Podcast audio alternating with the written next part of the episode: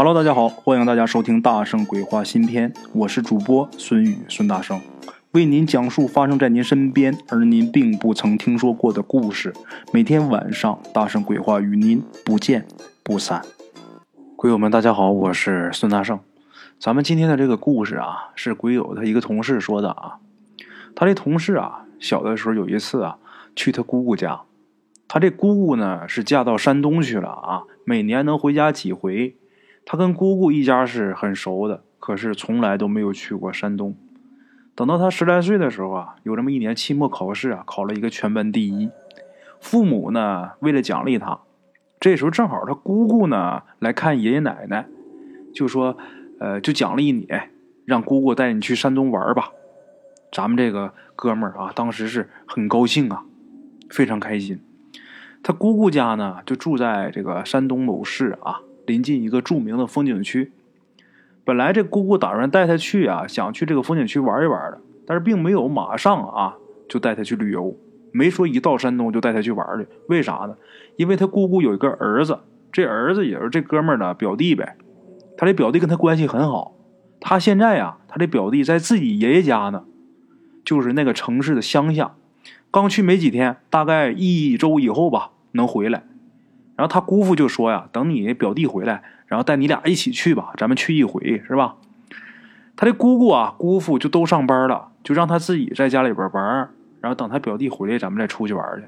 他自己在家肯定没劲呐，他就跟他姑父说：“就说我也要去乡下，我去找我表弟吧，到时候咱们一起回来，一起再去玩。”他姑父被他缠的也是受不了了，就答应他了：“行吧，把你也送去吧。”可是把他一送到乡下呀。让这哥们大失所望，怎么回事啊？他的表弟不在，他表弟呀被他表弟的姑姑给接走玩去了。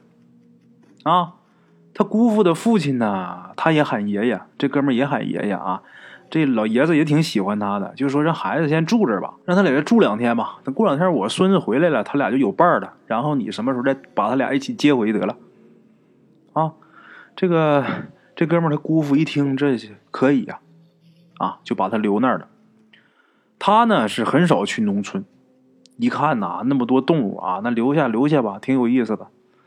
虽然呐这姑父的父母呢对他都很好，可是啊，第二天他就觉得这太无聊了。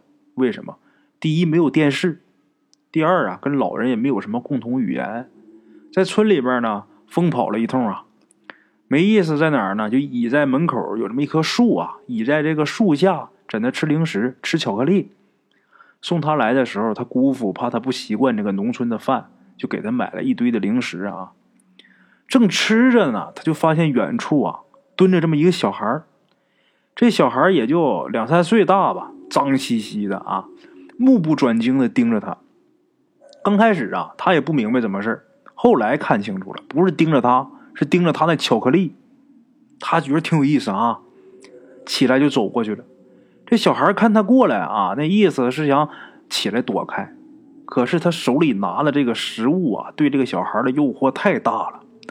这小孩挪了挪呀，就继续那么盯着。他十来岁，这个瞅那样能有三岁多吧。他过去啊，他就蹲在这个小孩对面，就问他说：“你叫什么呀？”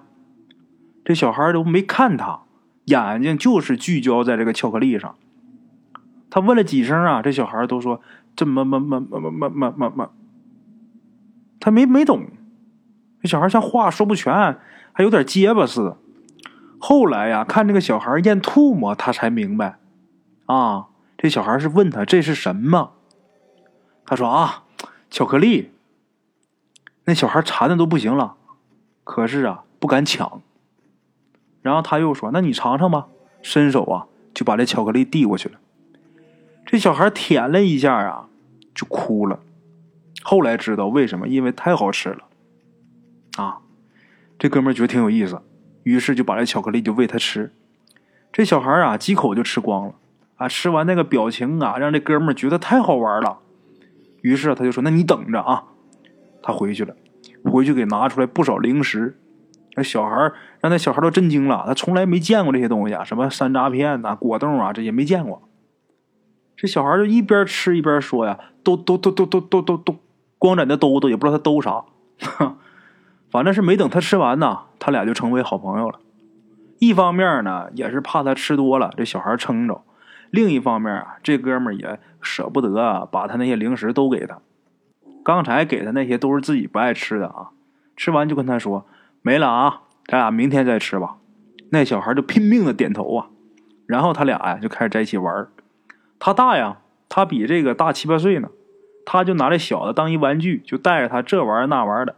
这小孩也很开心，他也很开心。玩的时候呢，他发现了这孩子他确实是一个结巴啊。刚才说都都都都都可能是要说呀，都好吃，一直没兜兜出来。玩到中午啊，这哥们儿呃，他表弟的奶奶出来叫他吃饭，然后一看看见他俩在这玩呢，老太太就说呀：“妮子，你也在呢，来我家吃吧。”然后就把他俩都给带回家一起吃饭。吃饭的时候啊，这哥们才知道，这小孩啊原来是个小女孩，一直没看出来，以为他是小男孩。这就是邻居家的孩子。晚上呢，这妮子，呃，天都已经黑透了，才恋恋不舍的回去了。这哥们就问他表弟的爷爷，他也叫爷爷嘛，就问他爷爷，就说妮子是个小女孩，她怎么这么脏？然后他爷爷说呀：“哎，他家困难啊，他爸病了，下不了床，他妈一个人呐，忙里忙外的，哪有功夫伺候他呀？啊！一夜无话，次日天明，第二天天刚亮，妮子就来了。这个时候啊，他表弟的爷爷奶奶，这哥们他表弟的爷爷奶奶啊，已经起床做饭了，这哥们还没醒呢。这妮子就站在他床前，就喊他哥哥哥哥哥哥哥。”玩玩玩玩，吃吃吃吃吃，怎叫那意思是喊他起来玩吃东西啊？就这么的玩了两天，这妮子就很神秘的跟他说，要带他去玩个好玩的。然后妮子呢就把这哥们带到了自己家。妮子的母亲呢出去干活去了，他父亲呢在床上趴着呢。知道啊，这哥们是邻居家的亲戚小孩。点点头就继续睡了。妮子他父亲的这个病啊，不但起不了床，而且躺不下，就得那么趴着睡。等他爸睡着了，妮子就拉着这哥们过去，然后妮子就爬到床上，蹲在他爸旁边啊，一会儿啊，这小手在他爸这个腰上啊，能有这么十来厘米的这么一个范围的地方啊，就手在那划来划去的，玩的很开心。这哥们呢？怎么看怎么也看出来这有什么好玩的。这妮子自己玩了一会儿啊，就很诚恳的叫这哥们去玩。他当时出于礼貌啊，也过去划了几下子啊，但是觉得这实在是不知道这有什么好玩的。然后他就把妮子给带出来了。妮子这时候有点啊伤自尊，可能是觉得呀没招待好他这小哥哥啊，跟他后边啊就一个劲儿的叫他哥哥进去再玩会儿。然后这哥们就说不好玩妮子就一个劲儿说好玩然后他又结巴又解释不清，就给急哭了。正好啊，这个时候他表弟的奶奶出来看见了，因为这哥们他不是这老太太自己孙子嘛，所以说说话就很委婉，就说：“哎呀，妮子比你小啊，别逗她哭啊。”然后这哥们说：“我没有啊。”但是他也怕奶奶说，于是呢，这哥们回去又拿了点好吃的来，是一边喂。一边叫妮子说：“啊，其实他的本意啊是想让妮子早点别哭了。结果呢，这妮子情绪稳定下来之后啊，虽然说结巴，但是也能把这事说清楚。说完之后啊，这哥们倒是有点害怕。那他说什么呢？这妮子他说呀，从小他就能看见他爸腰上站着一个老头以前呢，这老头是两只脚站在他爸的皮肤里，现在呢是双膝已经渐渐的没进去了。平时呢，这老头啊都是很高兴的样子，只要是有人摸他爸的腰，那个手啊就会从老头身上穿过去，好像这老头是一个幻影。这个时候呢，老头就会很生气，胡子都能翘起来。自打妮子发现这个好玩的，开始啊。他以为别人都能看见的，后来他发现别人看不见这个老头，只有他能看见。妮子还很自豪啊，要不是把这哥们当成最好的朋友，妮子根本就不会告诉他。就这么一段话，妮子说了得有一个小时才说明白。啊，晚上呢，这哥们回去把这话赶紧告诉他表弟的爷爷奶奶了。这俩老人互相对望一眼，然后就告诉这哥们说：“那个，明天你把妮子叫来吧。”啊，第二天把这妮子叫来，这老两口啊也没问别的，就问呐那老头长什么样。这妮子就说呀，把这个老头的形象描述了一番。这俩老人呐就看那神情是越来越凝重。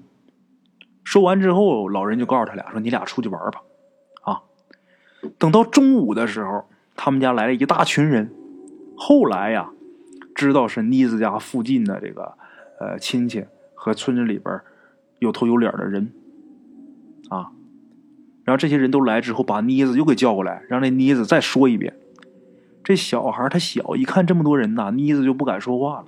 最后还得是这哥们儿啊，他在一边鼓励啊，这妮子才又说了一遍。一说完之后，大伙都说呀：“这是侯老二啊。”啊，那么这个侯老二又是谁？咱们接着说，妮子他妈在怀孕的时候，侯老二去世了，都是相亲嘛。妮子他爸也去帮忙去了，在抬棺材的时候，妮子他爸抬的那个棺材的杠啊，忽然间就断了，这棺材差点就把他给砸了。当天晚上，妮子他爸就看见侯老二进了大门。他以为自己眼花了呢，揉揉眼再看就看不见了啊！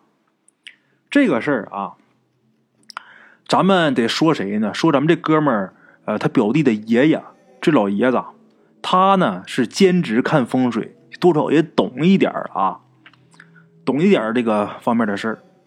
妮子呢，呃，他爸第二天把这事儿一说，这老头就觉得不好，回去之后一查书啊，啊。就跟妮子他爸说，就说你呀，这事不好，你得替胡老二啊守灵一年呐，不然恐怕会出事所谓守灵就是什么？每天白天他得去胡老二这个坟地上，在那坐一会儿。妮子他爸就说：“凭什么呀？”这老头就说：“呀，不是你得罪他了，是那天下葬那天时候不好，你那天正好冲撞了，你就当倒霉了呗。”你去守一年呗，省得出事妮子他爸不愿意，为什么不愿意？第一，他有手艺，就每年干农活不算，就光耍手艺赚的钱就比别人能多赚两倍，所以他不愿意耽误功夫。结果呢，这人没半个月啊就瘫了，不能下床了。去医院检查呢，也查不出来毛病。问老头说：“这是不是真是胡老二的事儿啊？”啊。这老爷子不敢确定，为什么？一来侯老二他是相亲，乡里相亲的，你没有确凿的证据，你不好意思说人家侯老二来闹鬼第二啊，这老爷子本身刚才咱说兼职看风水，他本身也是一个二把刀，他不敢确认，于是这个事儿就这么拖下来了。啊，侯老二呢，他面貌有特征，长胡子，脸上有一大块胎记，所以啊。妮子一说，大家就知道啊，这就是侯老二。既然现在这个问题啊确定了，那就好办了。本地没有厉害人，没关系，亲戚朋友凑点钱，咱外面请去啊。外边请人来的人呢，的确也说有阴人附在这个妮子父亲的身上啊。后来啊，把这事顺利的解决了。解决以后啊，半年多的时间，妮子他爸。就恢复正常了。他是非常感谢这哥们儿他表弟爷爷奶奶这一家人啊，同时呢也非常感谢呃这哥们儿啊，因为如果不是他的话，现在这老头如果说真都没到他他爸这个捏着他爸的身体里之后啊，那后果就不堪设想了，这人可能就留不住了。这妮子他爹呀都有心呐，这个。有想许亲的这个想法了啊！这小伙这么好，长大以后把我这姑娘嫁给你吧。这事儿把这哥们给吓坏了。妈呀，我可不要他那样哈！听到这儿，各位老铁们可能得问：那现在这妮子怎么样了？是吧？这个妮子他爸打这个身体好了以后啊，他爸有手艺啊。后来呢，出来打工，打工自己赚了点钱以后啊，自己又弄了一个小厂。这小厂啊，越干越大，啊，发了财了。这妮子现在也算是富二代了，啊。然后我也问啊，我说这哥们儿，你说他后悔不？这哥们儿他一点都不后悔，为什么呀？因为呀，他说呀，这妮子还跟小时候一样那么难看呐。哈哈，当然他们俩还是好朋友啊。好了，各位鬼友们，咱们今天这个故事啊，先到这儿。非常感谢各位听众的收听啊，咱们明天同一时间呢，大成鬼话不见不散哈。OK，各位老铁们啊，咱们今天的故事呢，先到这里。感谢各位好朋友的收听啊！我的投稿微信是幺八七九四四四二零一五，欢迎各位好朋友加我的微信，点赞、转发、评论。今天呢，故事先到这儿，咱们明天同一时间不见不散。